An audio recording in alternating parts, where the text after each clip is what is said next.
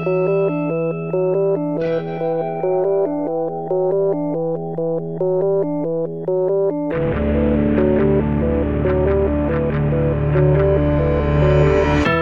e bentornati su Easy Apple. Questa è la puntata numero 193 registrata giovedì 4 dicembre 2014. Io sono Luca Zorzi.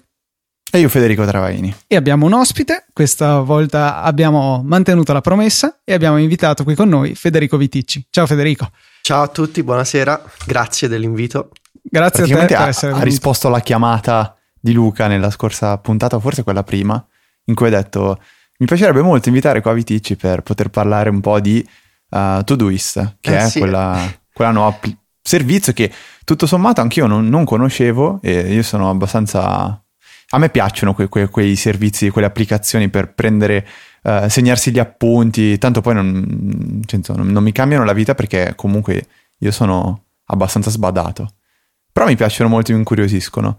Leggendo un attimo quello che offre Todoist, mi sembra qualcosa di decisamente diverso da, dalla concorrenza, con delle cose che mancano sia a OmniFocus sia a Things e a, a magari anche, ma forse Wunderlist no, nel senso che è un po' più cloud-based. Um, comunque, eh, Luca, esp- esprimi pure la tua curiosità nei confronti di questo servizio sì, perché mi incuriosiva molto il fatto che eh, sembra colmare una delle lacune che sto provando adesso che finalmente mi sono deciso a provare Things. Mi sono deciso perché lo ritenevo importante. No, ok, lo, lo sto provando perché era gratis. E...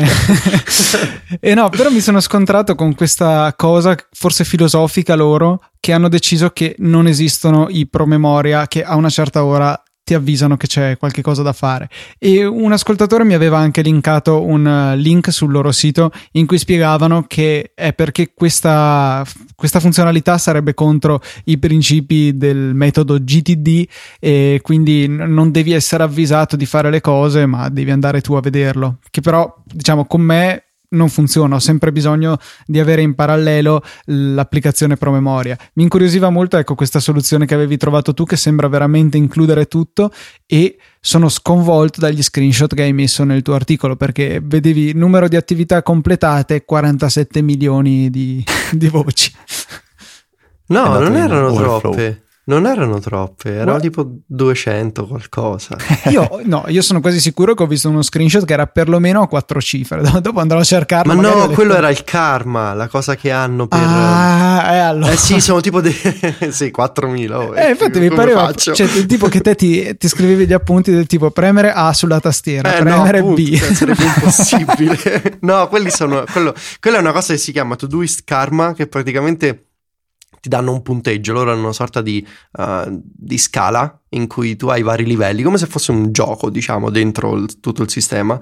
E a seconda del livello che raggiungi ti dicono se sei un professionista o un cose tipo un guru, mi pare che l'ultimo livello è illuminato, quindi se tipo sei parecchio produttivo diventi un illuminato. Eh, no, comunque sì, mm, mi, mi trovo parecchio bene perché non lo conoscevo cioè io proprio ero fino a pochi mesi fa ero completamente ignaro di Todoist, mai sentito in vita mia. Non mi ricordo esattamente come mi ci sono imbattuto. Penso non lo so, forse avevo trovato qualcosa su IFTTT oppure ho letto qualcosa su, su, un blog di qualcuno, non mi ricordo proprio. Di, oh no, forse stavo semplicemente sull'App Store, eh, girando l'ho trovata. E la cosa interessante è che al contrario di ecco, OmniFocus, Things, eh, pure Wonderlist, eh, non è mm, il tipo di, di app che è molto, eh, diciamo, popolare in, in ambito nerd Apple. No? no infatti, eh, però, mm. vedendo quello che ho visto poi sul sito, sembra una cosa piuttosto grossa. Con anche... Eh, infatti, infatti, è lì che, che mi ha sorpreso, no? perché comunque, eh, pure um, dal punto di vista di iOS, specialmente, eh, questa applicazione con tantissime funzionalità eh, con cose che tendenzialmente a gente che, che a cui piacciono eh, ecco, applicazioni un po' più ricercate e sofisticate per iOS dovrebbero interessare, tipo eh, il, il, linguaggio naturale che puoi usare per le date, insomma tutti questi piccoli tocchi di classe, e però non, non l'avevo mai vista nominare da gente, no? diciamo nella nostra cerchia di interessi, eh, gente che seguiamo. E, e quindi un po' quello mi ha intrigato. Eh, e quindi ho cominciato con la, con la trial gratuita. mi ci sono trovato bene e, e adesso sì, ormai è da, da, è da luglio che, che, lo uso e io sono molto um, restio di solito a cambiare, ecco, tipo servizi di, mm, tipo, ecco, l, per le, i to-do, per i calendari, email, queste cose un po' più di produttività, diciamo, serie, che, no? Perché comunque è un po' uno sforzo anche di energia, di dover ricercare tutte possibili alternative, assicurarsi che uno i soldi li spende bene, no? È un po'... Mm-hmm. Siccome ce ne so parecchi di, di servizi così, è un po' sempre uno, uno sforzo notevole. Quindi io non, al contrario di altre applicazioni, tipo che ne so, applicazioni per Twitter o RSS, queste qua di lavoro un po' più serio non mi va spesso di cambiarle, ma neanche di provare alternative, proprio non, non, non ho la forza personalmente.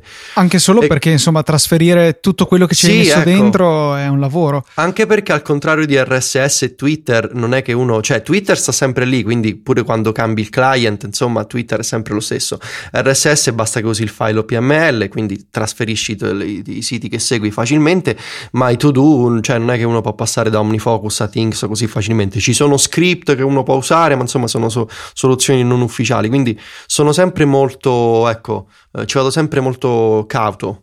E beh, non penso esista neanche proprio uno standard per poter... No, no, non esiste, no, infatti ognuno fa cose proprietarie, non... ma anche perché... C- dico... Ci aveva un po' provato Apple a fare, a proporre quel discorso di, di, di sfruttare uh, applicazioni che fu- eh, funzionassero da interfaccia grafica per i reminders su iCloud. Però è una cosa che secondo me è stata usata come um, un, un, qualcosa in più, nel senso che sia Things sia OmniFocus che io uh, uso abbastanza hanno la possibilità di in- interfacciarsi con questi reminders, però um, nel senso li sfruttano solo per poi poterli importare nel proprio database, quindi c'è la possibilità di vederli nella inbox ad esempio, però poi alla fine quello che fai è importarli mm. nel, nel, tuo database di Things o OmniFocus e, e gestirli da lì. Quindi mm. è stato un, un, tentativo un pochettino uh, preso uh, in, mo- in modo non come Apple voleva dagli sviluppatori.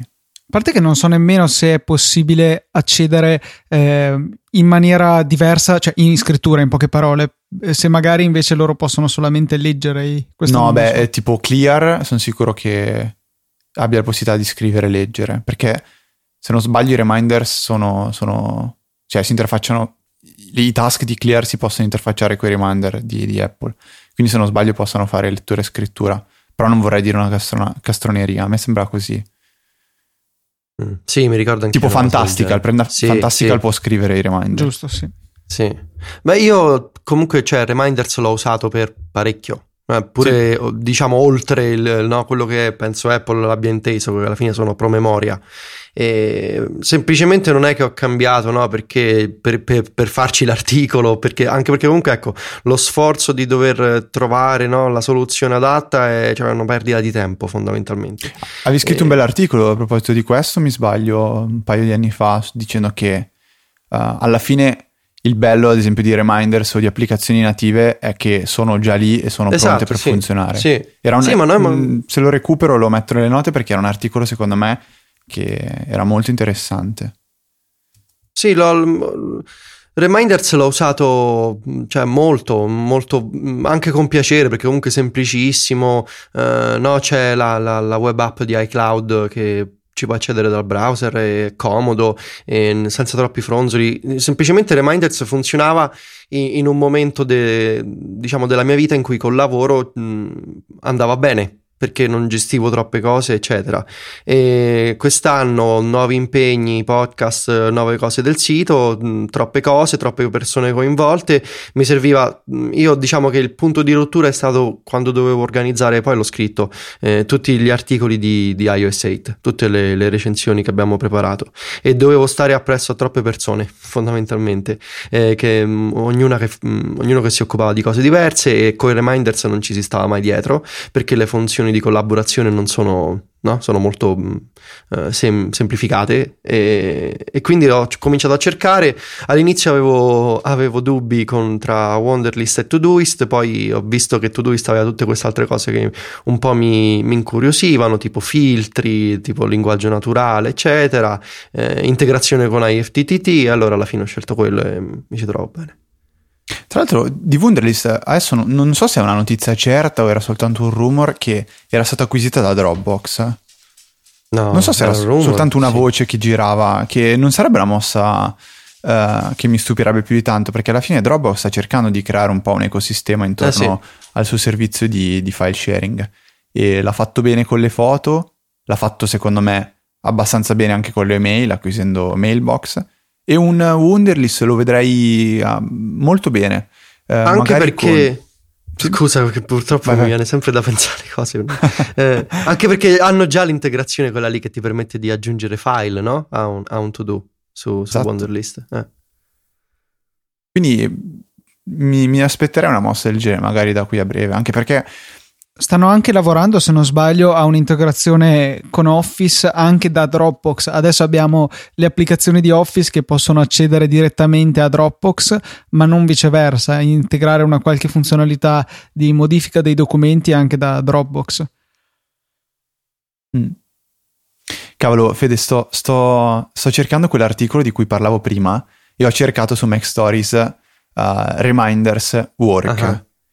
Sto okay. trovando degli articoli tipo del 2012 e ah. vedere l'interfaccia di alcune, tipo la prima versione di Reader. Mamma mia, che, che, che, strano che mi fa. Eh sì. È incredibile sì, quanto se... sono invecchiate subito delle grafiche che invece prima sì. ci sembravano normalissime. No, ma troppo. Se vai a vedere cose del, del 2009 o 2010, cose assurde, che poi se vai a leggere gli articoli, no? Eh, non solo miei, ma in generale, che uno scriveva, eh, interfaccia bellissima, moderna, eh, eh, e lo leggi adesso e dici cosa? Eh, eh, sì. Qual è il, il, primo art- sì. il, primo articolo che c'è su... No, Checkmark ho trovato. Te la ricordi l'applicazione, sì. Luca? Sì, sì, me la ricordo. Era quella dei reminder geolocalizzati, no? Sì, sì, sì. Giu- luglio e eh, giugno. Luglio 17 2012. Cavolo. Qual è il primo articolo che c'è su Mac Stories? Non, non, non ho idea. Eh, mi, dovrebbe, non mi ricordo. Dovrebbe, dovrebbe essere uno su due browser alternativi per Mac che esistevano nel 2009. Mi sembra. Mm-hmm. Uno si chiamava Stainless e l'altro si chiamava Cruz e immagino che dovrai recuperarli per fare lo screenshot del sito di Relay FM. Era un, art- un articolo terribile. Beh, sì, sì, mi... oh, que- perché non mi ricordo se erano o questo articolo qua oppure qualcosa su MailPlane, l'applicazione Gmail per Mac. Quella ancora esiste. Questi invece sono morti nel frattempo. Sì, sì, sicuramente. Eh sì, 20 aprile 2009 è il primo articolo, è questo qua, sì. Oh. Sì, tra l'altro formattato malissimo nel nuovo design del sito, la prima riga non si sa dove, dove va.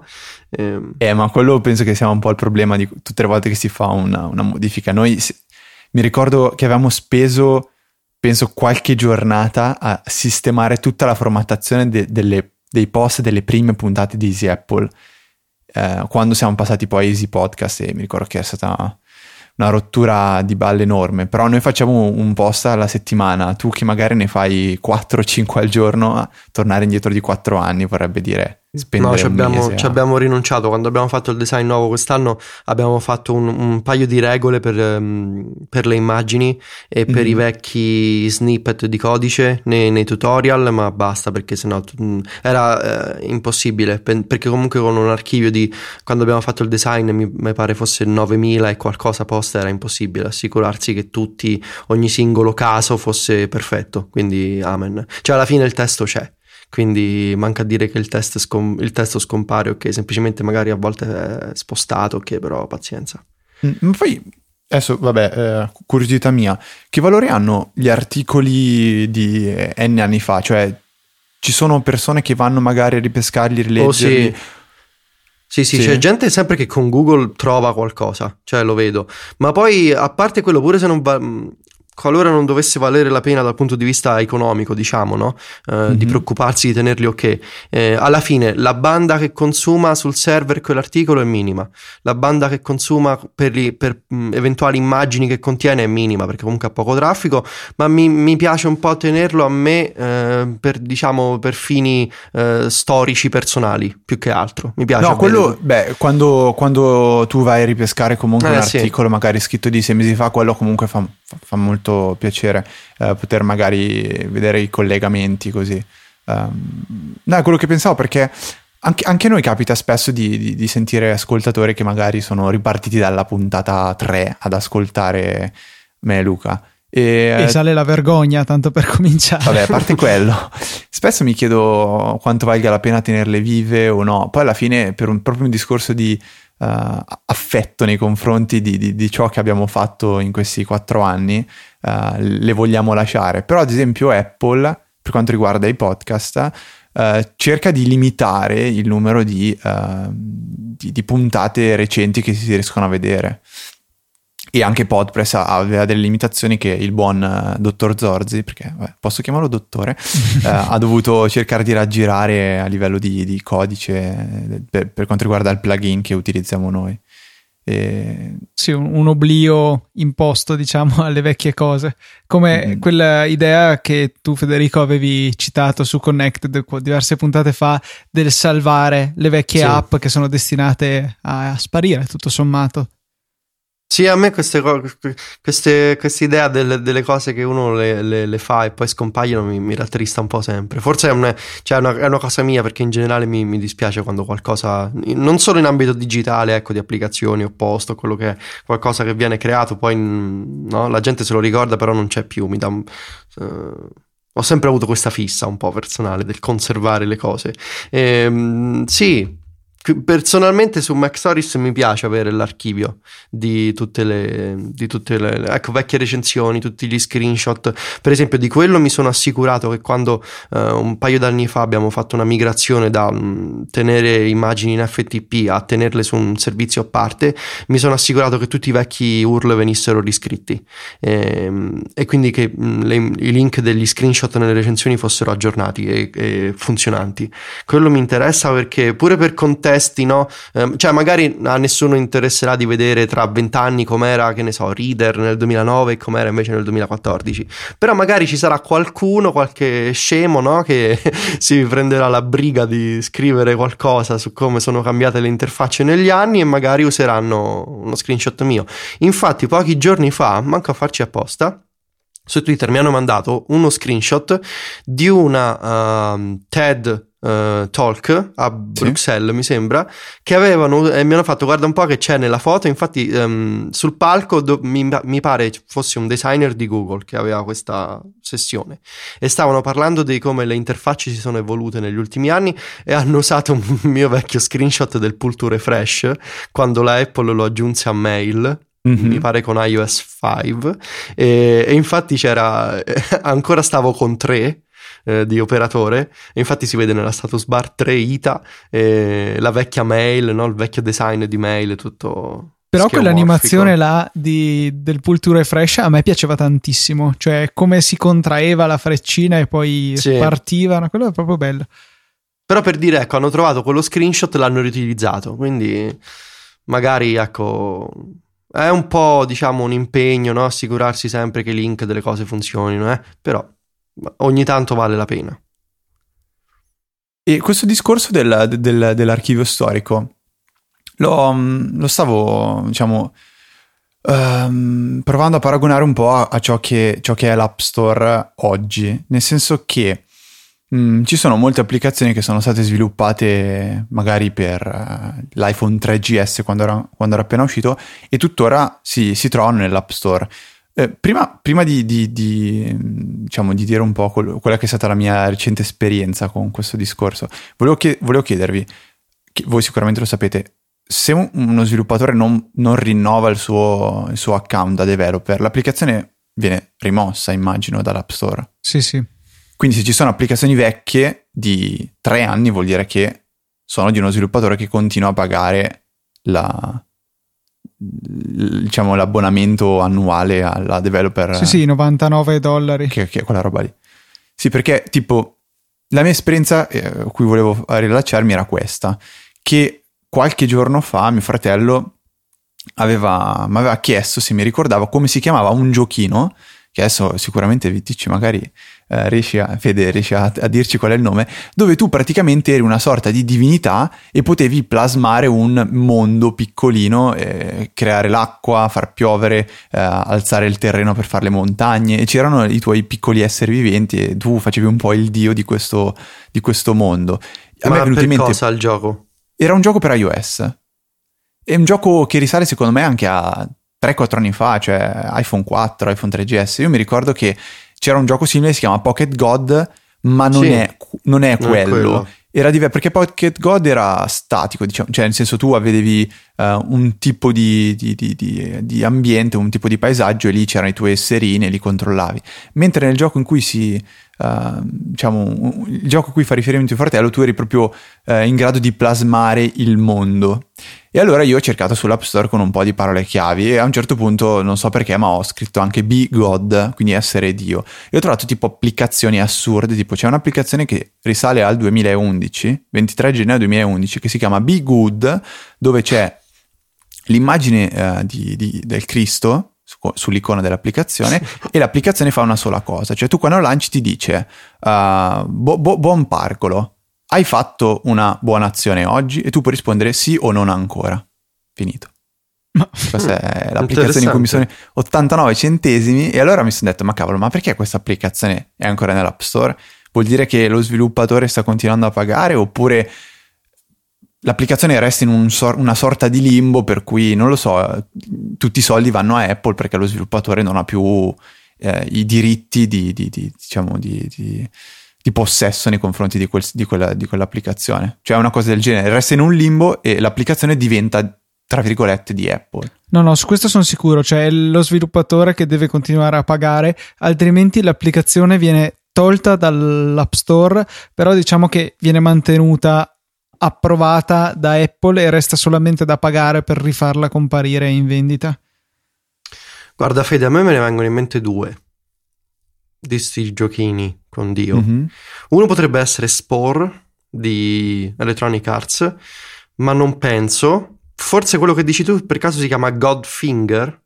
È, è Era di- esattamente quello, l'hanno scritto anche istan- di in NG questo Moco. istante. E Esatto. l'hanno rimossa, eh, l'hanno rimossa da. Sto leggendo me- perché me lo ricordavo, e allora sono finito su Wikipedia. E dicono che l'hanno rimossa l'anno scorso dall'App Store, Ah. quindi forse per quello non la trovavi. Fantastico. E dagli screenshot, infatti, mi ricordavo, eh, c'è- ci sono le montagne, i mari, le, le persone piccole, come, come dicevi tu. E c'è Sì, era un dito- giochino... C'è un dito dall'alto che scende. Sì, esatto. era così, era molto... Diciamo che non è Vainglory, ecco. No. Che tu, tra l'altro, tu ancora ci giochi. No, no. No, Eh, ne, ne parlavamo ieri sera con... Abbiamo fatto una mezza pizzata a Milano tra, tra una quindicina di, di- di amici e tutto sommato ci siamo detti che è la classica applicazione che secondo me è stata, è stata valorizzata da Apple principalmente perché volevano far vedere eh, la grafica che riesci a- ad ottenere con, con un iPad di seconda generazione e ehm, no neanche scusa erano, era- erano gli iPhone 6 e Metal e- che è in classico stile Apple perché comunque le altre applicazioni che avevano presentato era Infinity Blade che alla fin fine sì, è un giochino divertente. La prima versione, però, era proprio ehm, secondo me noiosa. Ci giocavi magari mezz'oretta, un'oretta, poi f- finiva lì il gioco. Però aveva una grafica spettacolare. Avevano fatto vedere Zen Garden, che anche lì era un'applicazione in cui non potevi fare niente se non vedere la grafica che era fatta bene. Hanno fatto vedere come ultima Vainglory, che secondo me raggiunge una grafica che è tranquillamente paragonabile alla terza generazione di console, cioè Sì, Xbox sì. 360 e PlayStation 3, perché è impressionante la grafica. E, mh, però a livello di, di- di- di divertimento ehm, pecca tantissimo e già il tipo di gioco in sé non è un gioco a cui puoi giocare 10 minuti e poi spegnere, perché eh, proprio il concetto di MOBA, che è il tipo di gioco che è Vainglory, prevede che tu quando ti metti a fare una partita sai di avere magari mezz'ora di tempo e tu per mezz'ora sai che non puoi staccarti da- dall'iPad o dal computer e devi giocare. E quindi già va un po' in contrasto con, secondo me, la filosofia che c'è dietro la maggior parte dei giochi per, eh, per iPhone e iPad, in generale per iOS o piattaforme mobili, per cui tu accendi, fai la tua partitina, magari hai due minuti, magari ne hai cinque, magari hai anche 40 minuti e puoi giocare tranquillamente a un gioco un po' più impegnativo. però essere vincolati al dover giocare sempre, tutte le volte, 20 minuti, mezz'ora, diventa un pochettino eh, complicato. E, e, il gioco in sé, secondo me, è, tenta di differenziarsi un po' da, da, quello che è lo standard dei MOBA. Eh, penso ad esempio a League of Legends, che è in assoluto il più, più giocato al mondo.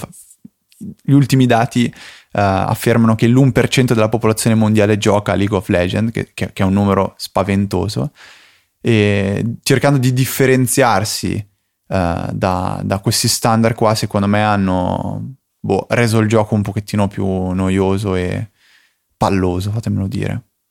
Guarda, io l'ho provato, non ho mai giocato a un MOBA, ho provato il tutorial, non ci ho capito niente, sono morto tipo tre volte nel tutorial eh, il che mi ha fatto ragionare che forse i MOBA, o forse questo, diciamo questa versione del MOBA su iPad non è proprio mm. per me.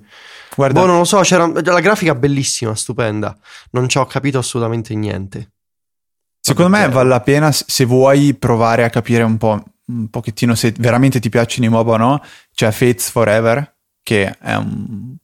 abbastanza simile, molto più semplice secondo me, e um, la, io l'avevo, l'avevo, trovato su uh, Tools and Toys, era stato mm-hmm. recensito. E uh, inizialmente io l'avevo scaricato e non, non, avevo la più pallida idea di cosa fosse. Ci ho giocato penso un'oretta e poi l'avevo disinstallato. Uh, ciò che mi ha fatto iniziare ad apprezzare i MOBA è stato trovare un amico uh, che ci giocasse e che mi spiegasse qual è la meccanica che c'è dietro. Perché mm. purtroppo i MOBA proprio hanno, hanno, una curva di apprendimento che è veramente verticale eh, inizialmente uh-huh. eh, e bisogna avere secondo me qualcuno da parte che ti spiega le, le, meccaniche non è un tipo Call of Duty in cui entri, spari o uh, un giochino dove Flappy Bird e capisci e che devi premere soltanto il dito sullo schermo serve eh, l'amico che ti guida eh secondo me sì io poi sono un caso a parte che avevo avuto bisogno della spiegazione per Flappy Bird perché non riuscivo proprio a capire perché continuava a morire.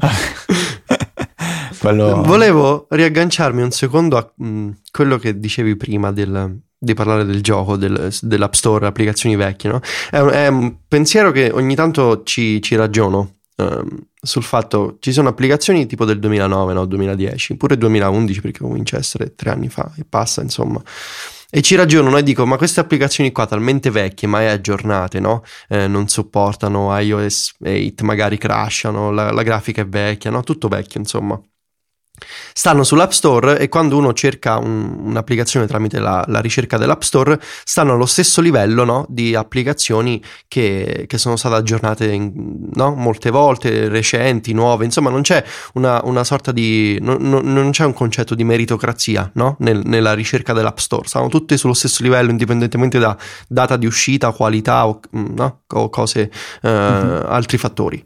E, e, quindi ci ragiono e dico ma forse Apple sarebbe il caso di, uh, di pulire no? un po' la ricerca e magari spingere applicazioni più vecchie, quindi più, uh, diciamo, più, che molto più probabilmente crashano, non sono state aggiornate più in basso e far vedere alla gente cose più recenti e po- possibilmente migliori. E, e ci ragiono e da una parte penso che secondo me potrebbe essere la cosa giusta, però dall'altra ci ragiono e dico, ma che succede se invece magari esiste quel tipo di applicazione talmente specifica, no? Una cosa proprio che ha magari un, un, audience nel mondo di 100 persone, una cosa molto particolare, che è stata fatta nel 2010, mai aggiornata perché non c'è bisogno, oppure perché lo sviluppatore, non lo so, non, non ha più tempo. Eh. Quell'applicazione Apple dovrebbe punirla perché non è più stata aggiornata, cioè nel senso dov'è il giusto, no? E, e, e in, questo, in, questa possibile idea di, di, pulire il catalogo dell'App Store e fare in modo che la ricerca eh, presenti solo risultati recenti e aggiornati, è giusto o no? Magari quindi, favorendoli si riesce a, a cercare di avere entrambe le situazioni, nel senso che se cerco client Twitter, magari un client che non viene aggiornato da tre anni è ultimo nella ricerca. Viceversa, se cerco l'applicazione ultra specifica che usavi prima come esempio, quella di fatto sarà l'unico risultato e per cui sarà la prima anche se è molto vecchia, però ci deve essere alla base un miglioramento della ricerca che attualmente è sì. disastrosa. Sì, è quello il problema di base, infatti, non è tanto uh, il concetto di giusto o sbagliato quanto che la ricerca fa un po' pena. Forse il problema di base è proprio quello. Tipo quando cerchi Twitter sull'App Store, eh, mi pare che il primo risultato è Twitter e poi subito dopo ci sono applicazioni per le foto o altre cose tipo quelle per ottenere i like su Instagram. Ci avete mai fatto caso? Che, Oddio, cioè, sì, sì, sì, sì. E quelle vanno per la maggiore perché se mettete la categoria social e vedete le, le top charts, è pieno di applicazioni per comprare, eh, io l'ho scoperto di recente questa cosa, per comprare tramite un, un, acquisto in app i like, tipo 1000 like o 2000 like, e stanno sempre nel, nelle, nelle, diciamo, uh, nel livello top delle, delle classifiche, eh, perché a quanto pare c'è gente che compra i like così, sì, direttamente sì, da iPhone. Cioè non è un problema dell'App Store, qua è un problema della mente della umana gente. bacata, veramente. A quanto pare è un... Io l'ho scoperto di recente che fosse una, una moda, diciamo, di, di, di boh. comprare 1000-2000 like così. Sì, è la gente che vive solo per quello, cioè come se quel numeretto significasse qualcosa su, su te Perché stesso. poi ce ne, ce ne, stanno veramente tante di, di, di, applicazioni per farlo direttamente da iPhone. Ma quindi, cioè, che, come funziona? Tu compri che ci sono 2000 persone oppure che sono dei bot che mettono mi piace? Cioè, non... cioè, è affascinante. Non lo condivido personalmente, però è affascinante come come concetto. Tipo, io penso che alla fine loro puntino tutto su, sulle applicazioni in primo piano e la, la, la ricerca sì. proprio la, la, lasciano perdere e promuovano un po' quello che vogliono. Ma eh, cioè, è un, un po' un controsenso avendo eh, un milione di applicazioni sullo store e, e poi però cioè, ne riesci a trovare 100 che sono tra la prima pagina, le classifiche eccetera e, e tutte le altre che mancano invece tanti auguri. Ma io addirittura appunto... la maggior parte delle volte che eh, voglio cercare un'applicazione specifica faccio un timido tentativo sull'App Store, non la trovo perché trovo un sacco di queste applicazioni spazzatura, vado su Google e scrivo nome ah, dell'applicazione sì. iPhone, è l'unico sistema. Pure io, sì sì, assolutamente è il migliore. Perché comunque secondo... Google ha il beneficio di cercare non solo uh, di, di, farti vedere non solo i risultati di iTunes, ma guarda anche in tutto il testo che riesci a trovare nella preview sul web, quindi ti legge anche nella descrizione della pagina dell'applicazione, cosa che l'App Store non fa. Quindi mm-hmm. più comodo. È che secondo me un po' loro puntano all'amico che, che consiglia l'applicazione alla, all'altro amico, il collega che ti mostra PDF Expert per poter eh, gestire, prendere meglio le note sui PDF in una riunione, eh, magari come si chiama, eh, notability tra, tra, diversi studenti e poi sicuramente magari, non so, ehm, il fatto che ci siano i like su Facebook possano possono aiutare parecchio, cioè mettere like su un'applicazione dell'App Store e viene condivisa in automatico su Facebook, questo può già aiutare a diffondere um, e a, a, far conoscere quali sono le applicazioni che piacciono ai tuoi amici e quindi teoricamente dovrebbero essere delle applicazioni belle. Poi ci siamo uh, noi tre che, e molti dei nostri ascoltatori che uh, le, le, le, le, consigliano amici su Facebook quando ci sono gli sconti e cose simili e poi principalmente secondo me resta proprio il, il primo piano del, dell'App Store che alla fine è l'unico che viene eh, curato costantemente anche se in questo momento sull'App Store italiano a me cadono un po' quelle cose che non posso nominare perché c'è voi andate sul, sul primo piano dell'App Store italiano e c'è tutta la campagna Red che è una cosa secondo me molto molto interessante e sono, sono il primo ad appoggiarla però non posso leggere tipo Mungi Mucche salva vite. ma cosa? Ma per qual motivo? Cioè, la sezione è così, c'è scritto dona ora salva vite e uno dice, beh, mi sembra una cosa poi, modifica la realtà salva vite e ancora ci sente. Ma poi trovi Mungi Mucche ma perché eh. uno deve mungere? Eh, lo so che fa un po' ridere, però, cioè, alla fine, se, secondo me, se vuoi raggiungere la gente, diciamo, normale che va sull'App Store per Farmville o quella roba lì, alla fine è così che, cioè, devi scendere un po' a compromessi per, diciamo, il tono, immagino. Purtroppo sì, è così. Sì. A me spiace quando, cioè, secondo me, questo è, comunque è tutto, uh, tutto legato alla traduzione italiana. Non è dedicato a ci sia scritto in inglese però spesso quando si traduce qualcosa in italiano salta fuori sempre la vaccata, termini parlando di mucche. Proprio. e quindi vabbè è un po' simpatica, però vabbè per chi non lo sapesse Eh, magari tu, Fede, che, che ne hai approfondito, poi, poi, possiamo fare un paio di minuti a parlare di questa iniziativa che, che comunque Apple porta avanti da, da sempre con i prodotti di, di, colore rosso che trovate nell'App Store, che sono ad esempio le cover, le smart cover di iPad e iPhone, e una percentuale di, di questi ricavi vanno, correggetemi se sbaglio, uh, per la lotta, con, la ricerca um, per la lotta contro l'AIDS. Sì. E adesso è nata questa promozione che mh, mm, non so se è la prima volta che lo fa Apple. Sì, è sul, la prima volta sul, che è, esatto. tra l'altro, è la prima volta che viene organizzata una cosa del genere sull'App Store. Al contrario dei prodotti fisici Red, viene donato il 100% dei ricavi per due settimane, non solo una percentuale. È la prima volta che è una collaborazione eh, di tutti i team dell'App Store globale quindi App Store US, App Store Europe e Asia e tutte le altre zone. E è la prima volta che l'App Store eh, l'home page viene refreshata ogni 4 giorni piuttosto che ogni 7 per permettere ai banner delle applicazioni Red di cambiare più spesso e quindi immagino di invogliare mm-hmm. eh, persone a comprare di più. Perché se no l'App Store viene refreshato ogni giovedì ogni 7 giorni e questa sì, volta ogni 4 Bella, bella iniziativa. Aveva fatto discutere, però invece avevo visto un paio di giorni fa la questione della push che hanno usato mm. mandare disturbando un sacco di persone. Cioè, boh, Mamma mia, che Beh, disturbo, eh. È tremendo, sì. Poi, però, invece le notifiche di Beh, Farmville, mm, quelle vanno quelle sono okay. Quelle delle mucche vanno bene, quelle dell'Ights no. Boh, guarda, Purtroppo, veramente... quando entra in gioco Marco Nazi Arment, eh, succede. No. no, dai, su questo lui è un po' un nazi, nel senso che. Cioè, no, passatemi il termine, sono, non, non, con un'eccezione pseudo negativa, nel senso che... Tipo grammar nazi, ecco, come accezione. Sì, esatto, cioè su certe cose lui è proprio intransigente al 100%, cioè no, basta, che niente, probabilmente avre- lui avrebbe già disinstallato l'App Store se, se avesse potuto, dopo aver ricevuto quella notifica. Io penso che Marco, cioè lui è... Uh, si preoccupa molto uh, dei dettagli no? ed è ammirevole come cosa. Eh, io semplicemente in questo caso sono in disaccordo sul fatto che una notifica di questa cosa sia um, diciamo spam, no? E, e infatti cioè, su Twitter c'è stato un po' uno scambio così eh, perché lui pensa che le notifiche di marketing uh, di no? sono teoricamente proibite dalle, dalle guidelines della Apple. E, è che è vero. Eh, il problema è che tutti le abusano quindi ti arrivano le notifiche di, no, dei, dei, giochini no, che devi aspettare per il Gran Turco, le pecore, quelle cose lì. E, e ti arrivano le notifiche degli acquisti in app, no, tutte queste cose qua di marketing un po' che sono fondamentalmente sono spam.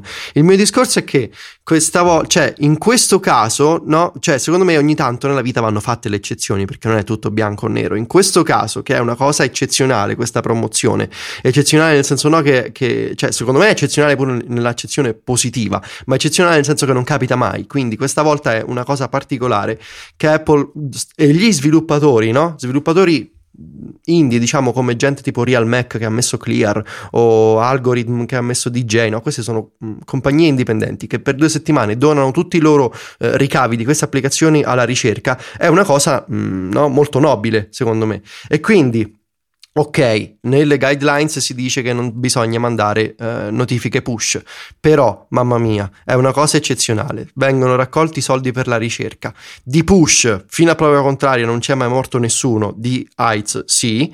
E, e quindi, su, per una volta, no, eh, facciamoci infastidire, secondo me, un po' di meno da una notifica, quando siamo pieni di notifiche tutti i giorni per cose molto più, eh, diciamo, mh, mm, molto meno importanti. e quindi, alla fine parliamoci chiaro, noi eh, no, fissati un po' di queste cose ci teniamo no, un po' alle notifiche, di, di, assicurarci che solo le cose importanti ci mandano le notifiche, eccetera. La gente normale gliene importa meno. E quindi se una notifica dalla Apple, pure se tecnicamente contro le regole, però può aiutare magari 1-2 milioni di persone a donare, perché magari se l'erano scordati o perché magari non ci avevano fatto caso la settimana prima, ben venga, sono soldi che vanno alla ricerca, non sono soldi che vanno alle mucche o alle pecore, no? E quindi, con tutto il rispetto per no, gli animali, però insomma Lights, la ricerca mi sembra un po' più importante, quindi per una volta su via di notifiche, no? Non ci si muore. No, no, infatti. Mi trovi pienamente d'accordo, anzi... Ehm facciamo una piccola promozione anche noi. Andate sull'App Store e trovate sulla, sulla pagina uh, delle, delle, applicazioni in primo piano tutta la, la divisione, la sezione delle, delle applicazioni che uh, hanno accolto questa iniziativa di Apple e so- è facile riconoscerle anche perché molte hanno proprio cambiato l'icona e sono, sono tutte rosse, sì, sì. Tutte rosse praticamente. Troverete sicuramente un'applicazione che avete provato sull'iPhone del vostro amico è da una vita che vorreste provare ma non volete spendere uh, quei 2 euro o anche 90 centesimi perché comunque è un giochino, potete farne a meno. Trovate Trees, trovate Cut the Rope che hanno dei giochi più divertenti secondo me mai fatti su iOS. Provate uh, DJ che secondo me per 2,69 euro per iPhone anche solo per giocare giocarci vale la pena se poi quei 2,69 euro vanno per la ricerca al volo. Ecco, non fate i lidi e non scaricate Clash of Clans che è gratuito. Beh, allora dovete spendere soldi negli in-app, immagino. Mm. Che pure quelli vengono donati. Ecco. Infatti. Sì, beh, Quindi. sì, immaginavo perché altrimenti, tipo, c'è Clash of Clans che proprio non avrebbe senso di star qua. Beh, però guarda, Fede, c'è... c'è... un bel in-app da 89,99 dentro a Clash of Clans, per cui si può fare una bella donazione con quello. Mm-hmm. Giusto. Sì, è un'iniziativa molto bella, dispiace un po' vedere, no? Gente che si lamenta della notifica associata, mm, però dai, alla fine eh, sembra mm. che non ha avuto molto seguito questa protesta, no? Perché alla fine, no, di notifiche. Giustamente, giustamente, dai, dai. Sono, cioè, per, lo so che le, cioè, le regole, no? In generale ogni tanto vanno, non dico eh, infrante, ma ogni tanto bisogna chiudere un occhio, no? E, e alla fine cioè, sono soldi che vanno per lottare, una, una brut- per lottare contro una cosa che uccide milioni di persone all'anno è un'iniziativa molto lodevole, non tanto perché Apple, eccetera, perché uno vuole fare il ruffiano, che, perché ci sono persone, no? tipo, eh, ecco, piccoli studi di, di, sviluppatori che con queste cose ci campano, come si dice, no? E, e, che per due settimane invece donano tutto, cosa che non sono tenuti a, farlo, a, a fare, e quindi dai, cioè, per una volta. Piuttosto che lamentarci, spendiamo i soldi sulle applicazioni Red, che ancora c'è tempo, che è tempo speso meglio. Invece volevo chiederti una cosa, abbiamo parlato di questa iniziativa dell'App Store, abbiamo parlato delle applicazioni che eh, sono ormai morte e troviamo ancora sull'App Store. Tu come la vedi per il futuro? Nel senso, eh, ci muoveremo sempre di più verso i Clash of Clans de, de, della situazione, comunque con app gratuite e in app eh, meschini per far spendere soldi alla gente, o abbiamo ancora spazio per le, le applicazioni normali, le applicazioni eh, a pagamento prima o perlomeno comunque eh, ci sia spazio per lo sviluppatore indipendente, ok, sarà uno su un milione, ma che riesce comunque a farci soldi sull'App Store, insomma a viverci.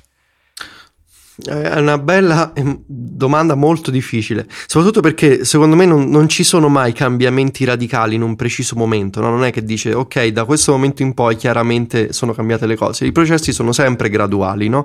e quindi è difficile un po' prevedere il futuro come gradualmente una cosa cambierà, però basandosi sugli ultimi 5 anni o 6 anni di App Store, secondo me quello che vedremo progressivamente nei prossimi anni sarà che l'applicazione di e tendenzialmente questo succede in applicazioni di mm, business, uh, productivity, eh, no? queste cose un po' più per lavorare con uh, dispositivi iOS.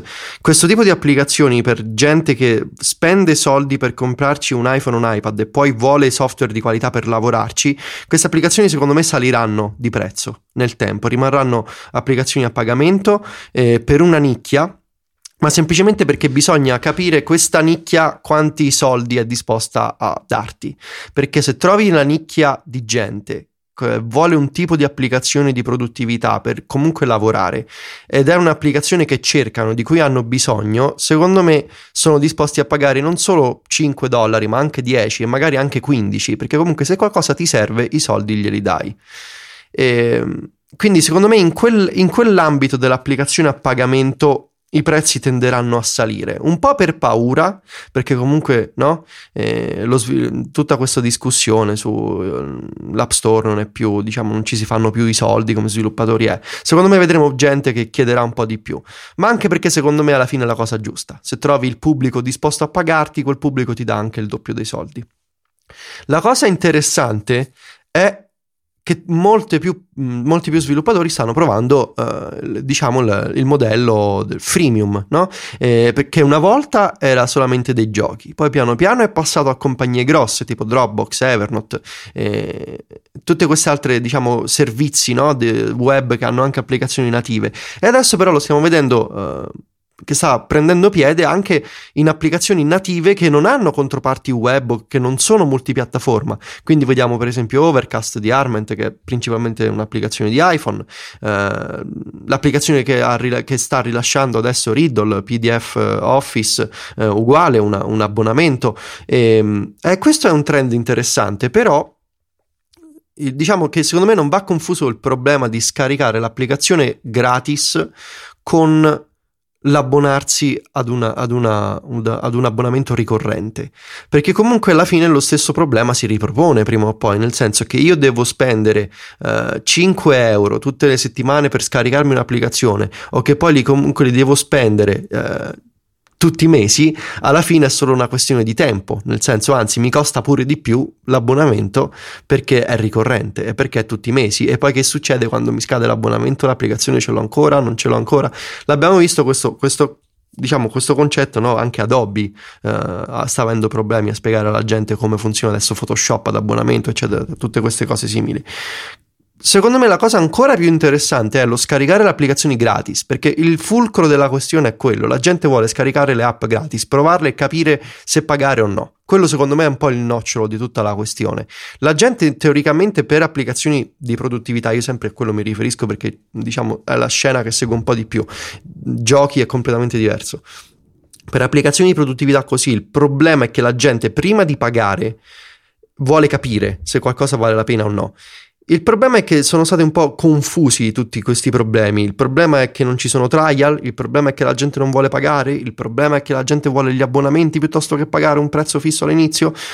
Secondo me vedremo più applicazioni andare free e poi mh, offrire acquisti in app per sbloccare funzioni per sempre, non necessariamente con un abbonamento. Eh, e vedremo, secondo me, gradualmente questo trend, diciamo, diventare sempre più popolare. Perché, soprattutto, eh, eh, soprattutto perché Apple non, non, ha interesse nell'offrire trial, ok. Eh, abbiamo visto, insomma, se non l'hanno fatto in 5 anni, in 6 anni, cioè, nel senso, boh, se, se, lo vogliono fare a questo punto, perché comunque è nell'interesse di Apple di permettere alla gente di scaricare un'applicazione funzionante e subito. E tutto ciò per non parlare di gente che invece semplicemente l'applicazione con molte funzionalità fatta bene, eccetera, la fa proprio gratis. Non ha interesse ad aggiungere abbonamenti, non ha interesse ad aggiungere no, acquisti in app, magari campa solamente di pubblicità o campa vendendo servizi accessori o hardware, per esempio, come abbiamo visto con i creatori di paper che offrono vari acquisti in app e poi magari fanno i soldi con i pennini. Ehm, eh, secondo me è inevitabile. Io non ho studiato economia, quindi non, non, mi, non, mi, non faccio finta di essere un esperto di leggi, no? di d- domanda e supply and demand, come, come lo chiamano. Mm-hmm. Però secondo me è inevitabile che a un certo punto l'App Store è talmente pieno di roba che i prezzi tendono sempre a calare. No? Sembra un po' una, una, una regola di, di, tutti i mercati con, molto, con, molta offerta.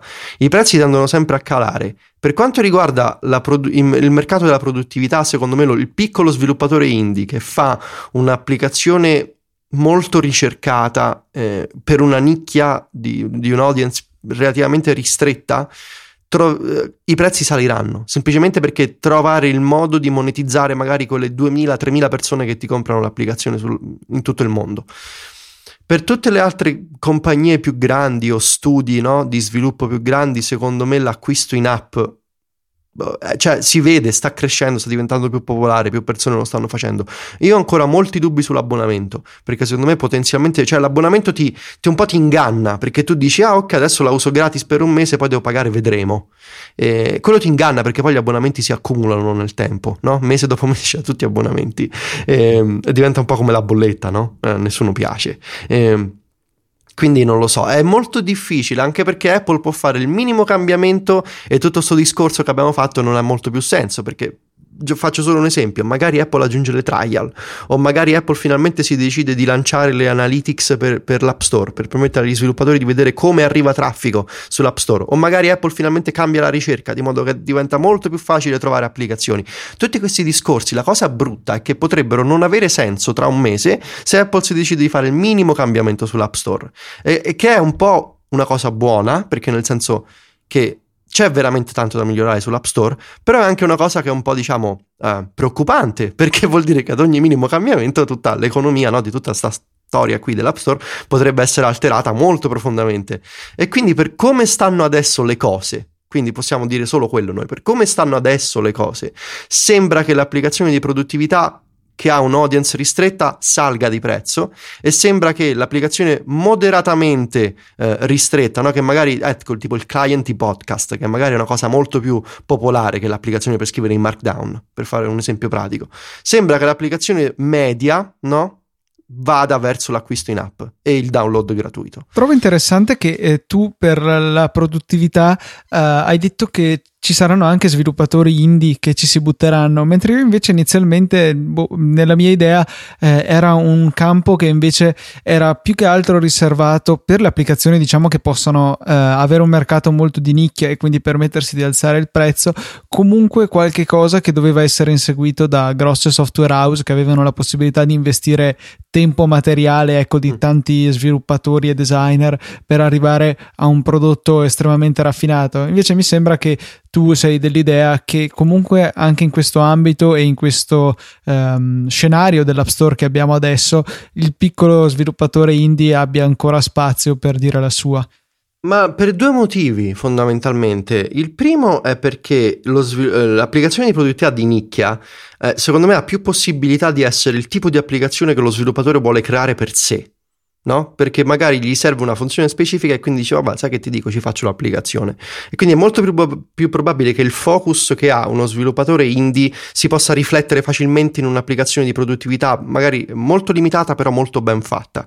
E il secondo motivo, secondo me, è che eh, il futuro no, di, di, iOS dal punto di vista di, di tecnologia, che abbiamo visto con iOS 8, con le estensioni, e quindi uno può solo pensare che in futuro continuerà Apple su questa strada, secondo me si presta molto bene al concetto di usare varie applicazioni, ognuna per una funzione, e poi tutte queste applicazioni possono collaborare tra loro.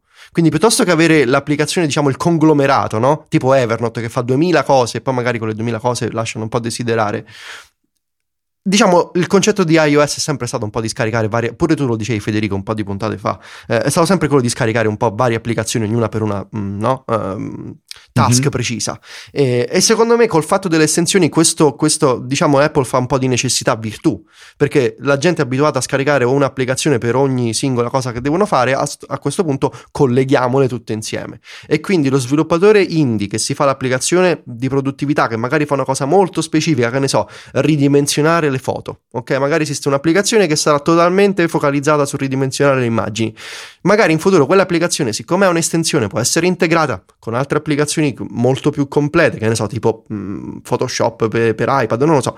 Nel senso, la feature, no? la caratter- quello che normalmente da, da grandi compagnie verrebbe considerata come una, una, semplice opzione di un'applicazione molto più grande, lo sviluppatore indie la può rendere una cosa molto più completa e capace di, di, di, essere un'applicazione a sé stante che si può integrare con il sistema e che, dato che è una cosa molto ricercata, molto sofisticata, trova un audience, che ne so, di 3.000 persone in tutto il mondo e riesce a monetizzarla bene, ci fa boh, dei, dei, bei soldini e, e, via così. Sembra un po' questo, secondo me, il, l'idea della, di base dell'App Store. E, e ci sono sviluppatori tipo... Uh, tipo David Smith, no? che ci credono molto in questa, in questa idea dell'applicazione molto focalizzata, va tan- rilasciare tante applicazioni sull'App Store, ognuna fa una cosa e ci si monetizza così. Perché secondo me lo, uh, o davvero sei una grande compagnia, un grande studio, fai l'applicazione con 2000 cose e pace, va bene così, oppure se sei uno sviluppatore indie devi trovarti la tua nicchia,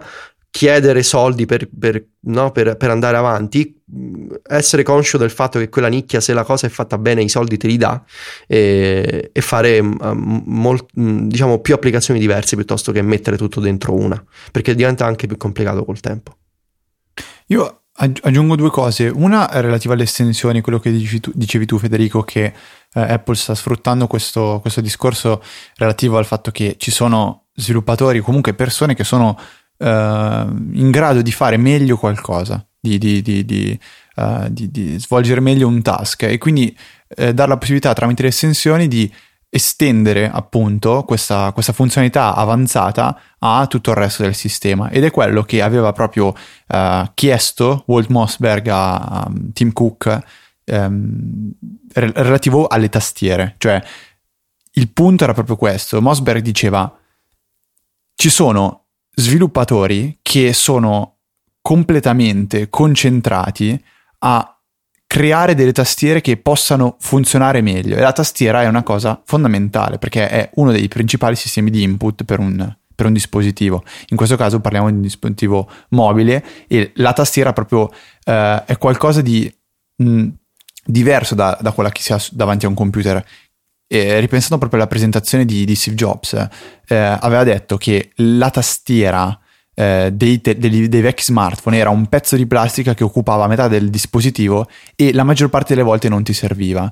Quindi si poteva trovare un modo per renderla migliore, per ottimizzarla e tramite le tastiere eh, esterne, le tastiere di terze parti, si ha la possibilità di avere proprio qualcosa che può cambiare, qualcosa di eh, diverso che può funzionare meglio di ciò che viene offerto da, da, Apple, che dovrà concentrarsi su mille altre cose oltre la tastiera in sé. Pensiamo semplicemente a, mi, mi sembra si chiami Emoji Plus Plus, Emoji Plus, quella di David Smith, giusto? La tastiera per le emoji che rispetto a quella rispetto a quella di Apple è impossibile da paragonare, è molto più pulita, molto più semplice da utilizzare e intuitiva e si trovano stranamente le emoji, a differenza di quella di Apple dove a volte trovo il cuoricino sotto la, la categoria delle faccine che non ha senso.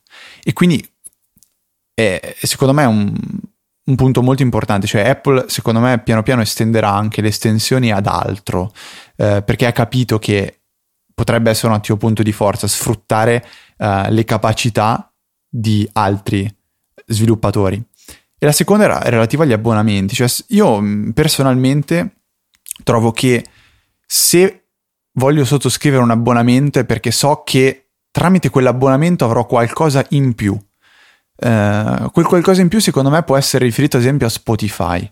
Cioè Spotify è forse l'unico abbonamento vero e proprio che io decido di pagare perché è diverso da ciò che viene offerto tramite gli acquisti singoli. Cioè, io pago per un servizio che mi mette a disposizione tutta la musica che voglio. Se pagassi l'abbonamento di Netflix, se avessi la possibilità di pagare Netflix qui in Italia, potrei v- vedere praticamente quasi tutti i video che, che, mi interessano.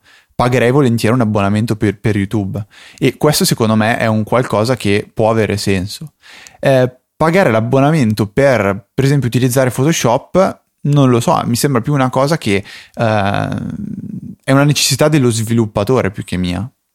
Diventa cioè. poi, soprattutto nel caso di Photoshop, eh, un, un, pagare a rate un, uh, un servizio, un software, eh, senza però arrivare mai alla fine del prestito del, di questo pagamento sì. a rate. Cioè, arrivi rapidamente a superare il costo che aveva prima l'applicazione eh, quando la compravi direttamente subito. Eh, così invece paghi i tuoi non so quanti sono euro al mese e arriverai a un certo punto che avrai magari sì la versione nuova, però pagherai di più di quello che ti serve sarebbe costata comprarla subito.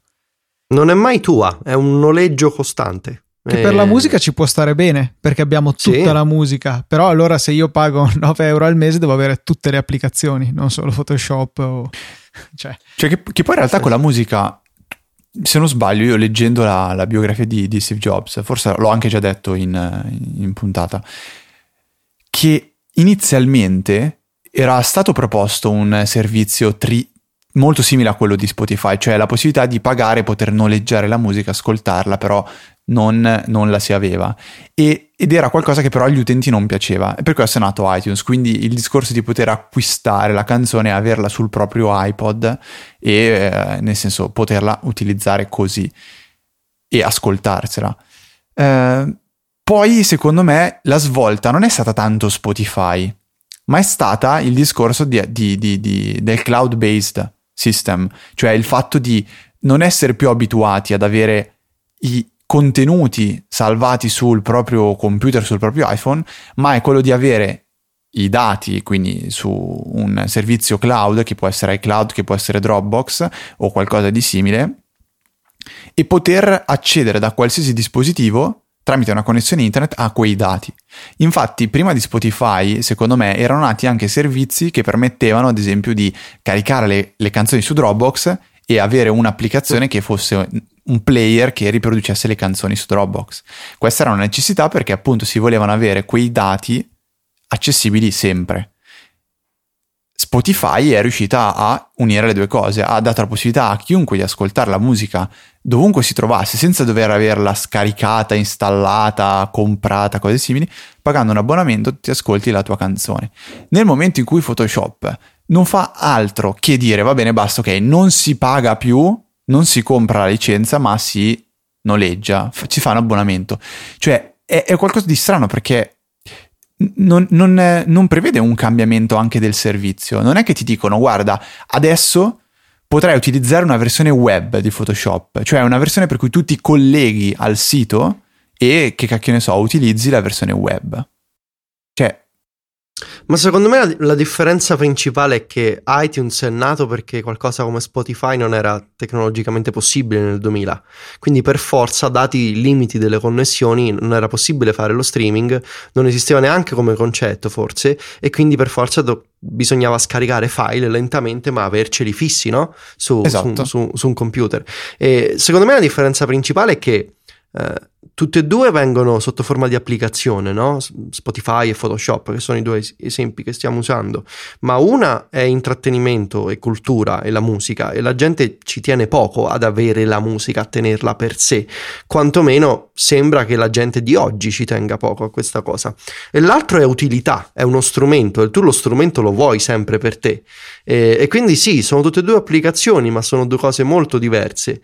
E io personalmente cioè, mi ricordo la prima volta che ho usato Spotify, eh, eh, cioè, chiaramente lo, prov- lo provai e dissi sì, cioè, questo è, è, così che voglio la musica, no? Voglio qualsiasi cosa in qualsiasi momento, no, non mi interessa se è mio, di mia possessione o no, eh, perché comunque mi ascolto le cose quando voglio, come voglio e pago poco. E quel, invece qualcosa tipo Photoshop, che è uno Sarebbe come nonneggiare la macchina costantemente senza mai avercela, o come stare tutta la vita in affitto, no? Eh, non ha molto senso. Non hai mai lo strumento tuo che vuoi utilizzare come e quando vuoi per lavoro o quello che è.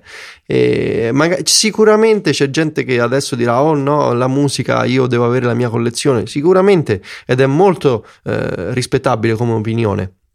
Semplicemente, tendenzialmente, statisticamente, penso che la maggior parte della gente non gli interessi avere la musica come un, un, possedimento personale. Ed è questo il motivo per cui la gente che neanche vuole pagare per Spotify usa fondamentalmente YouTube come un player musicale. Quindi. Di fatto, crearsi uno Spotify, però con ancora più pubblicità, ancora più scomodo perché alla fine sono dei eh sì. video, cioè vedo gente che si scarica tutte quelle applicazioni mostruose che ti fanno utilizzare YouTube anche bloccando lo schermo dell'iPhone eh, con dei banner pazzeschi in fondo all'applicazione tremende. Però, ce, cioè... ne sta una, ce ne sta una che è uscita di recente che pare pure piuttosto popolare, eh, ProTube mi sa che si chiama. Sì, mi sa che sì. Ma, ma, YouTube, cioè, alla fine le rimuovono sempre queste applicazioni e questa costa pure 5 dollari. Cioè, non capisco la gente perché continua a comprarle. E c'ha tutte le. cioè, è pure carina e c'ha mille funzioni che ti permetti di ascoltare la musica in background, solo come audio. Eh, niente pubblicità, niente cose, tutti i video, pure quelli ufficiali. Ma tanto poi alla fine queste applicazioni vengono sempre rimosse. Quindi io non ci spendo manco più soldi. Ho deciso. Cioè, mi dispiace, però, cioè, alla fine vengono sempre eh, no? uccise da Google. Quindi. Boh. Oh, per, per, chiudere il, il cerchio dei, dei nuovi uh, metodi di, di, di, vendita, nuovi strumenti di vendita de, de, de, delle varie applicazioni e servizi, concludo dicendo, facendo, sarò, sarò, palloso però, il discorso del freemium che stanno um, abbracciando sempre più sviluppatori di uh, videogiochi, secondo me è stato da, da molti uh, interpretato in modo scorretto, o meglio, io trovo veramente molto fastidioso quando ci sono giochi che si presentano gratuiti, ma eh, mettono in posizioni di, uh, di, di, debolezza o comunque di, di svantaggio tutti coloro che decidono di non pagare. Quindi non so, se tu non, eh, no, non ti metti a spendere soldi un, nel gioco X, non sarai mai in grado di essere a livello di altri giocatori che invece hanno deciso di investire in quel gioco. E secondo me questa è una cosa molto sbagliata perché tendi a, secondo me, eh, allontanare tanta utenza perché molti provano e si rendono conto che senza pagare non possono andare avanti a giocare, allora la smettono. Io trovo invece molto più eh, intelligente ciò che ha fatto, e qui eh, ritorno su quella che è il mio, il mio pallino di, di, questi, di, questi, mesi, che è League of Legends. E League of Legends è un gioco completamente gratuito, con la possibilità di fare acquisti all'interno del gioco, che però non ti danno qualcosa eh, che ti mette in una posizione di di vantaggio nei confronti di altri giocatori, ma semplicemente ti vendono, ad esempio, non so, eh, il personaggio X con un vestito diverso, non so, compri eh, il tipo che, eh, che, ha la spada e combatte, eh, invece di avere la spada normale, non so, ha la spada laser, che è una cosa che eh, non cambia niente a livello di gioco, però può darti un po' di soddisfazione. E secondo me questa è una cosa che funziona molto di più. Poi League of Legends ha fatto dei numeri spaventosi, questo può essere anche un caso più, più unico che raro, ha fatto in nove mesi un miliardo di dollari in microtransazioni League of Legends ed è un gioco però completamente gratuito, cioè se domani voi volete iniziare a giocare e per un anno non mettete un euro su League of Legends, voi potrete tranquillamente essere allo stesso livello, eh, nello stesso tempo di quello che invece ha deciso di spenderci 250 euro al mese. E, mm, però no, non vedo tante persone che riescono a intraprendere questo modello, mi piacerebbe capire se è un limite, nel senso che solo pochi possono permettersi di fare così, oppure se è semplicemente una, una filosofia diversa. A me non vengono in mente giochi per iOS simili a questo. Il problema è che i soldi facili eh, piacciono un po' a tutti. E quindi, dato che hanno scoperto ormai sto trucchetto che alla gente gli piace di comprare le verdure, le pecore, il grano così eh, a pagamento con gli acquisti in app, vanno per la strada facile perché tanto sanno che sono eh, che c'è un pubblico di gente disposta a dare molti soldi così. Il problema, secondo me, è, un, eh, è anche il fatto che gli esempi negativi no? di giochi che utilizzano il modello, il modello freemium che vediamo sono modelli negativi, sono d'accordo con te, ma perché sono studiati molto in maniera approfondita per essere negativi. Nel senso, io ho letto vari articoli sul fatto che queste compagnie che utilizzano il freemium per fare soldi con questi acquisti in app sciocchi e veramente eh, certe volte grotteschi, eh, fanno così perché hanno interi team dedicati a studiare la psicologia dell'acquirente e per, per fondamentalmente rendere il gioco una droga, no? E, e hanno interi um, studi interni eh, su perso- utilizzando tester, quindi varie persone, per fare in modo che il, mod- il, modo in cui il freemium viene presentato l'acquisto in app viene presentato sia uh, una sorta di crack, no? Che lo vuoi sempre e di più. E, e quello è inquietante molto come cosa. E il fatto che siano talmente studiati così bene e che hanno praticamente conquistato il mercato, le classifiche dell'App Store, scoraggia un po' sviluppatori che vogliono fare quello che dici te, il, il freemium fatto bene, no? Per quanto riguarda i giochi. E, è, è, difficile trovare esempi eh, di freemium, diciamo, onesto oppure di freemium intelligente, no? Eh, semplicemente perché vengono totalmente sopraffatti da, da da, diciamo da Farmville, da uh, come si chiama Clash of Clans, eh, no? e tutti i loro, i loro si, simili. Eh, io su iOS le, le poche esperienze che ho di freemium sono come quelle che dici te, nel senso che se ci pensi in un contesto diverso, ma sono sempre si riagganciano al discorso che facevamo prima, ovvero una volta che hai trovato la tua audience, la tua audience ti dà soldi. Cioè il problema è questo, che in, il problema, il vantaggio più che altro, che in, la gente su internet è talmente tanta che quando si parla di nicchia magari si parla di 5-10 mila persone, ok? Che magari che se ti pagano frequentemente sono abbastanza per avere no? una, una, buona fetta di mercato per andare avanti no? e, e, avere un, buon, un buono stipendio. E quindi nel momento in cui tu trovi la gente che che, che, che uh, apprezza il tuo software e che è disposta a pagare, che è un tipo di, di audience che ha disponibilità economica costante, eh, secondo me, così come pagano uh, l'applicazione per la, per la, produttività, per lavorare di più, se gli piace il tuo gioco, se gli piace League of Legends, magari ti danno soldi anche solo per i costumi o ti danno soldi anche solo per il personaggio, che poi non ha vantaggi, che magari è un personaggio più forte o da statistiche migliori, semplicemente ti pagano perché possono, perché sono tu, tuoi fan.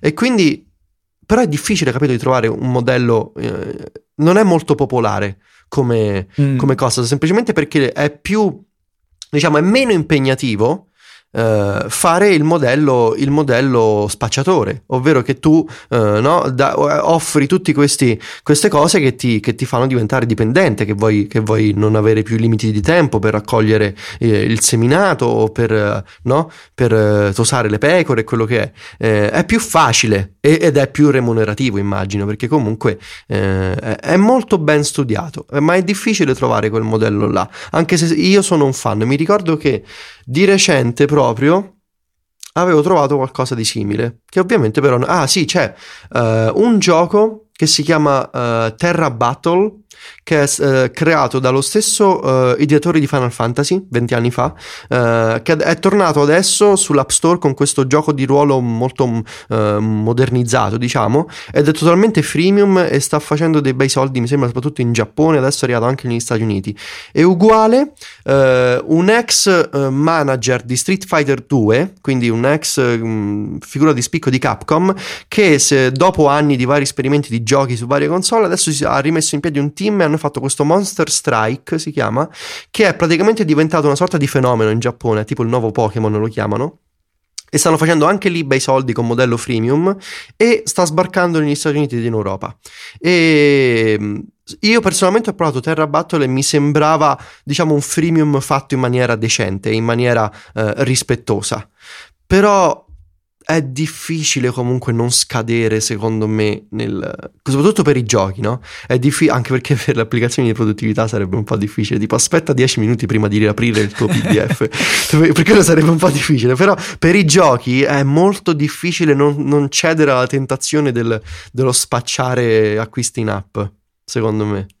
Boh. Secondo me, anche perché quando apri la classifica dell'App Store sei un po', diciamo, depresso, no? Vedi dici ma cavolo eh, alle prime posizioni ci sono tutti questi qua e io no, che sto a fare qui co, col freemium onesto allora divento pure io no? un, un furbetto e quindi boh su PC è più facile penso Fede perché ehm, diciamo è un pubblico più più, non vorrei dire più sano perché non è che penso che la gente sull'App Store è stupida, viene ingannata ma non è stupida. Ehm, forse è un pubblico più sofisticato, no? il, il gamer su PC immagino, è più male, smaliziato, diciamo, nel, nel capire come quando, se viene fregato. È più penso. difficile che incappi in un gioco sì. eh, e poi si ritrovi davanti a 18.000 in Apple purchase, mentre su iOS... Devo pagare le pecore, sì. Mm-hmm. Già sì. solo anche per la questione della facilità del pagamento, insomma, bene o male, quasi tutti hanno una Giusto. carta di credito su iTunes, Giusto. invece su computer cioè, c'è Steam, d'accordo, ma è un'eccezione. Io, vabbè, adesso parlando di, di, di tutt'altro, se, se, non c'è nient'altro da aggiungere su questo, vorrei, eh, diciamo, pseudo concludere facendo una, una, doma- una, una, domanda a voi, che è poi alla fine una riflessione un po' che vorrei estendere anche a tutti gli ascoltatori per capire questo, il parere su questo fenomeno che ormai sta influenzando le nostre vite da circa un anno. Ma perché Facebook è alla versione 19? cioè, Qual è il senso di rilasciare un aggiornamento ogni tre settimane, ogni mese? Il senso, Fede, è che se tu hai l'ultima versione del sistema operativo e abiliti gli aggiornamenti automatici, potrai ricevere auto- automaticamente tutte le nostre novità. Questo è il ecco, changelog. Okay. Ma, cioè, perché? No, non capisco il senso. Eh, allora, poi tra l'altro Instagram sta facendo una cosa più o meno simile, nel senso che fa un aggiornamento a settimana e scrive soltanto bug fixes. E non, è, non ci credo che faranno solo quello. Facebook non ti dice cosa succede, devi scoprirlo tu. Ormai è un gioco, la ricerca dell'aggiornamento di Facebook. Non capisco qual è il vantaggio che ha Facebook, qual è il vantaggio che hanno gli utenti probabilmente non gliene frega niente a nessuno. Cioè, se l'hanno pensato, se l'ha pensato il team di sviluppo di Facebook, che non penso siano due indie developer che lo fanno a tempo perso, non riesco veramente a darmi una spiegazione. Quindi volevo capire un po' se magari voi ci avete ragionato su, io, io cioè, ho smesso, ho lasciato perdere, però tutte le volte che vedo un aggiornamento mi, mi torna questo, questo pensiero, cioè perché? Da, quanto ho capito io, è questa specie di trend in ambiti, diciamo, di, in, in cerchie di eh, sviluppo software, soprattutto nella Silicon Valley, no? in, questi, in questi settori, è questo trend che si chiama rapid release che praticamente è questa sorta di movimento tipo pare New Age, eh, che praticamente è questa idea che, che i version numbers, no? Eh, non hanno più importanza e, e, bisogna eliminare il concetto del, della, della, major release, della minor release. Eh, tutte le release sono importanti eh, e quindi tutti, no, tutti, siamo contenti, ci abbracciamo e abbiamo Facebook 20 tra una settimana. Cioè, è questa sorta di moda. di movimento pseudo uh, new age di questi sviluppatori che non gli frega più niente di dare una suddivisione in releases. Secondo me è un po' una, una, una, una sto cercando un termine che è possibile. Eh, sì, no, è un po' una cavolata perché, cioè, alla fine la gente non è cretina, capisci? Cioè, la gente non è stupida che gli dice, oh, guarda Facebook 20, oh, guarda Facebook 21, e dice, ah, sì, va bene, va bene. Cioè, non è che so ebeti che stanno lì e accettano versioni così. Cioè, è lo stesso motivo perché uno si compra la PlayStation 3, la PlayStation 4, è lo stesso motivo per cui c'è iOS 6, uh, 7, 8, cioè, i numeri hanno un senso. E invece questi qua si pensano che la gente è tonta e che sta lì e accettano versioni così. E, e secondo me è pure controproducente questa cosa, perché se c'è un problema nell'applicazione e deve aiutare, che ne so, un amico o un parente, dice, senti, ma che versione hai? E quindi dicono, boh, la versione 51. E tu dici, boh, come faccio? Cioè, capisci? Eh, secondo me nel pratico è scomodo. Eh, secondo me è una di quelle cose eh, postmoderne della Silicon Valley che sono totalmente fuori dal senso pratico e comune delle cose e non, non c'ha nessun senso secondo me. Beh, ma a questo punto allora se vogliamo cambiare questa logica dobbiamo pensare un nuovo modo per chiamare le versioni. Ma cioè, andava tanto bene uno, due, tre. Cioè, il, il, metodo random non, fun- non, può funzionare. Allora, cioè, eh, io inizialmente penso che sia stata un'ipotesi che, che, avevamo anche, che avevi fatto su Twitter, forse anche qualcuno ti aveva scritto, che poteva essere un modo per cercare di mettersi in pari con eh, l'anno e il mese corrente. Quindi la versione 14.9 è la versione di settembre 2014 e ah, questo ecco. poteva iniziare ad avere senso. Quindi ci sarà poi, che ne so, che ne so, nel, 2000, nel prossimo anno la versione 15.12 15.1 eh, a cioè, dicembre, così. Eh, certo, sì, sì. Pote- potrebbe avere senso, ma Ah. Cioè, fa- facciamo una cosa sensata. Non so, io tu, questo non, non, non, riesco più a capire. Io perdo, il, perdo completamente il senso.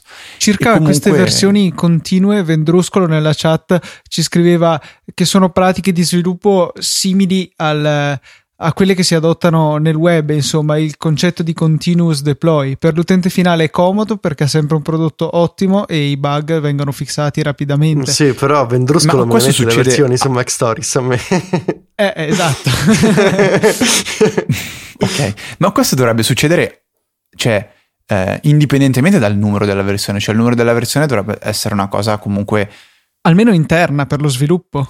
Esatto, cioè eh, a me l'utente sì, sono d'accordo che mi, mi, piace che viene rilasciata un aggiornamento alla settimana che possa cercare di rendere la, la, la, mia applicazione più stabile, non mi, non mi crei problemi e cose simili. Però poi una, se, se, è una cosa che è totalmente interna, allora non, non mettetela, non esponetela neanche al pubblico.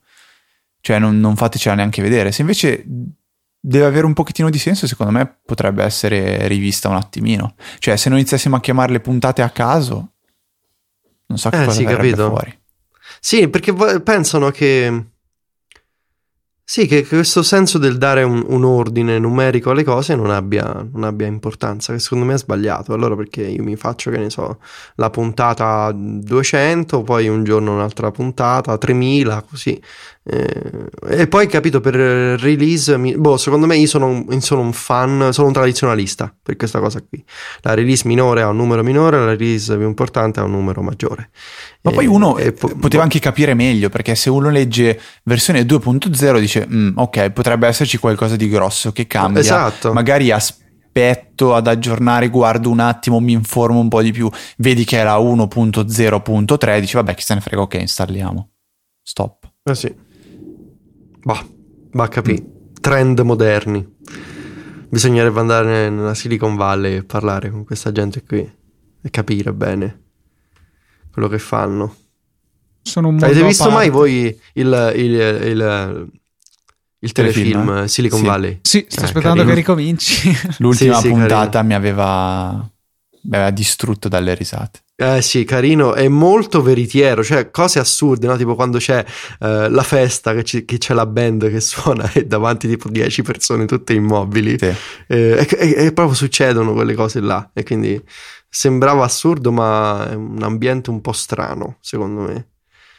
Eh, molto particolare. Sarebbe interessante è... immergersi mm. in quell'ambiente per un po', come dei turisti mm. e vedere come che dei, aria tira. Per sempre no, però come dei turisti magari sì. Sì, è un, una cosa che credo sia anche difficile da comprendere dall'esterno, è così estraneo da quello che vediamo tutti i giorni, per quanto eh, io e Fede siamo simili, tu vivi in una situazione diversa, ma comunque tutti e tre siamo veramente, non dico agli antipodi, ma comunque molto distanti da quelle che sono le convenzioni de, di quell'ambiente là invece. Ma sì, poi quelle cose assurde, tipo la startup che dentro c'ha tutte quelle cose strane, no? Tipo le, eh, le, cose per far giocare i dipendenti. Cioè, sembrano cose molto diverse dall'idea di ufficio che abbiamo in Italia, no? E tutte quelle tipo mega bonus, stipendi gonfiati. Boh, L'avevi visto molto... quel tweet che girava la settimana scorsa eh, sì, sugli sì. stipendi? Delle, Assurdo. Delle cioè, se, se è vero, molto, molto diverso dalla situazione nostra. Sì, cioè era, adesso magari vediamo di recuperarlo quel tweet, comunque eh, si parlava di stipendi per eh, degli stage retribuiti bene o male, eh, stipendi che partivano forse da un minimo di 5-6 mila dollari fino a crescere a 10 mila. Cioè... Con vitto, alloggio e mille altri bonus. Cioè sì, cose veramente super gonfiate, sì, sì. Eh, tanti soldi che girano e non sanno come sperperarli, immagino. Al contrario nostro che sapremo come sperperarli. sì, sì, non ce l'abbiamo. Eh, Fede, cosa dici? Siamo in conclusione, è stata una bella puntata. È stata una puntata molto bella e aggiungo una cosa che è stata scritta in chat, non so se eh, cioè San Persa ci viene scritto da uh, Klaus, Klaus, Lanza, Klaus Lanza che ad, da S lunga ci sono le iTunes card scontate il 20% alla cassa. Ah, Quindi, buono. Ottimo. Bene, se bene. volete fare investimenti o acquisti si può, si può andare all'S Devo fare scorta. E fare scorta, esatto. Visto che adesso Ma arriva se Natale... Uno, se uno si compra la, la, la iTunes Card italiana, mm-hmm. ma la, aggiunge il codice al proprio account App Store fittizio americano, non viene accettato? No. no. no. E anche no, viceversa sì. non funziona perché... Adesso non sarebbe bello. Eh sì, beh, con l'euro poi. Eh sì, sì, sì. eh sì, vabbè, pazienza dovrai affidarti ai tuoi intermediari di là dall'oceano per sfruttare le promozioni che fanno là. Ci sono dei siti che ci, ci sta uno in particolare che compro da anni eh, che si gonfiano un po' il prezzo, tipo sulla gift card da, che ne so, da 10 dollari te la fanno pagare a 13, però oh, pazienza. È comodo, è affidabile, penso sia un ragazzo che di lavoro fa solo questa cosa qui tipo quattro anni che compro da lui. Quindi. Eh, una volta che si fa un po' di credibilità, alla fine l'impegno è molto relativo per eh, lui. sì, basta che vai a comprare uno, no, una gift card al negozio, le compri un pochetto e poi le vendi. Sarei molto curioso come gli funziona dal punto di vista fiscale, perché deve essere... Ah, guarda, non ho idea. Eh, come noi non ce ne preoccupiamo, per fortuna, sarà un problema mm. suo. Ah, sì. Di cosa si occupa, signore? Import e export. sì, sì alla fine. Di, importo, eh, il mio business è scansionare eh, card. boh. ok. Luca, lo so che sembrerà strano, ma devi ricordare ai nostri ascoltatori, visto che adesso si avvicina Natale, come si può fare per dare una mano a questi due bravi ragazzi che uh, vi tengono impegnati ad ascoltarci uh, una volta alla settimana. Decisamente, perché periodo di Natale vuol dire regali di Natale vuol dire Amazon che immagino sia subissato di ordini in questo periodo, immagino ci saranno anche i vostri, allora perché non partire dai link che trovate sul nostro sito su easypodcast.it sotto alle note di ogni puntata ci sono due bei banner App Store e Amazon, se li cliccate andrete a fare acquisti nei relativi store eh, concedendo insomma una percentuale irrisoria ma che comunque dai se tra tutti si compra qualche regalo, qualche soldo viene fuori e arriverà a noi, voi non pagherete niente di più e ci aiuta a tenere la corrente accesa al server e quindi a permettervi di scaricare le puntate ogni settimana. In alternativa ci sono anche le donazioni trimestrali 5, 10, 15 euro che potete raggiungere sempre dal sito e iscrivervi e grazie a tutti coloro che hanno deciso in, uno di questi modi insomma di darci una mano o anche grazie a quelli che ci fanno i complimenti, ci ringraziano su Twitter che insomma fanno sempre piacere, non sono monetizzabili però ecco fanno veramente piacere. Uh, se invece volete contattarci o uh, mandarci email con qualche domanda, potete scrivere a tips@macstories.net. Così... Grazie. No, ok, no, scherzo, va bene. Okay. No, visto che immagino riceverai poche email, uh, attiviamo un bel inoltro direttamente alla tua casella di posta. No, scherzo. Allora, se volete contattare me e Luca per farci una domanda su qualcosa di cui abbiamo parlato, volete che approfondiamo qualcosa, info.easyapple.org è l'indirizzo email oppure c'è un account di Twitter che è easy underscore apple. Esiste una pagina di, di, Facebook però ormai è sempre sottotono abbiamo provato a tirarla su però vabbè successo quel che è successo ed è facebook.com slash easypodcast. Se invece non so perché ve lo dico ma io ve lo dico comunque volete andare a seguire Federico Viticci cosa che vabbè immagino già facciate tutti uh, macstories.net giusto? Giusto. È l'indirizzo del uh, bellissimo sito curato e gestito da Federico Viticci. Potete trovarlo su Twitter all'account Chiocciola Viticci. Potete, se vi piace la sua voce, come piace a molte casalinghe americane, la voce di Federico, potete andare ad ascoltare i due podcast su uh, relayfm.fm uh, e troverete anche tutti gli altri show che vengono um, ostati, termine terribile, vengono condotti da uh, Michele Harley, insieme a anche altri, altri co-host, su Relay FM. Trovate tutto nelle note della puntata. Federico, grazie mille per essere venuto ospite grazie qui a voi. su Apple. È sempre un piacere averti qui con noi. È un, anche un regalo di Natale, secondo me, ai nostri ascoltatori, Luca, no? Questo. Sì, direi di sì. Insomma, delle, una prospettiva diversa dalla nostra e speriamo che sia piaciuta. Ok, grazie mille. Uh, un saluto da Federico 1. Un saluto da Luca 0 perché è l'unico. e da Federico 2. Grazie ancora, ragazzi. E noi ci sentiamo settimana prossima con una puntata di Easy Apple, però potete ascoltare anche il fuori onda di questa puntata.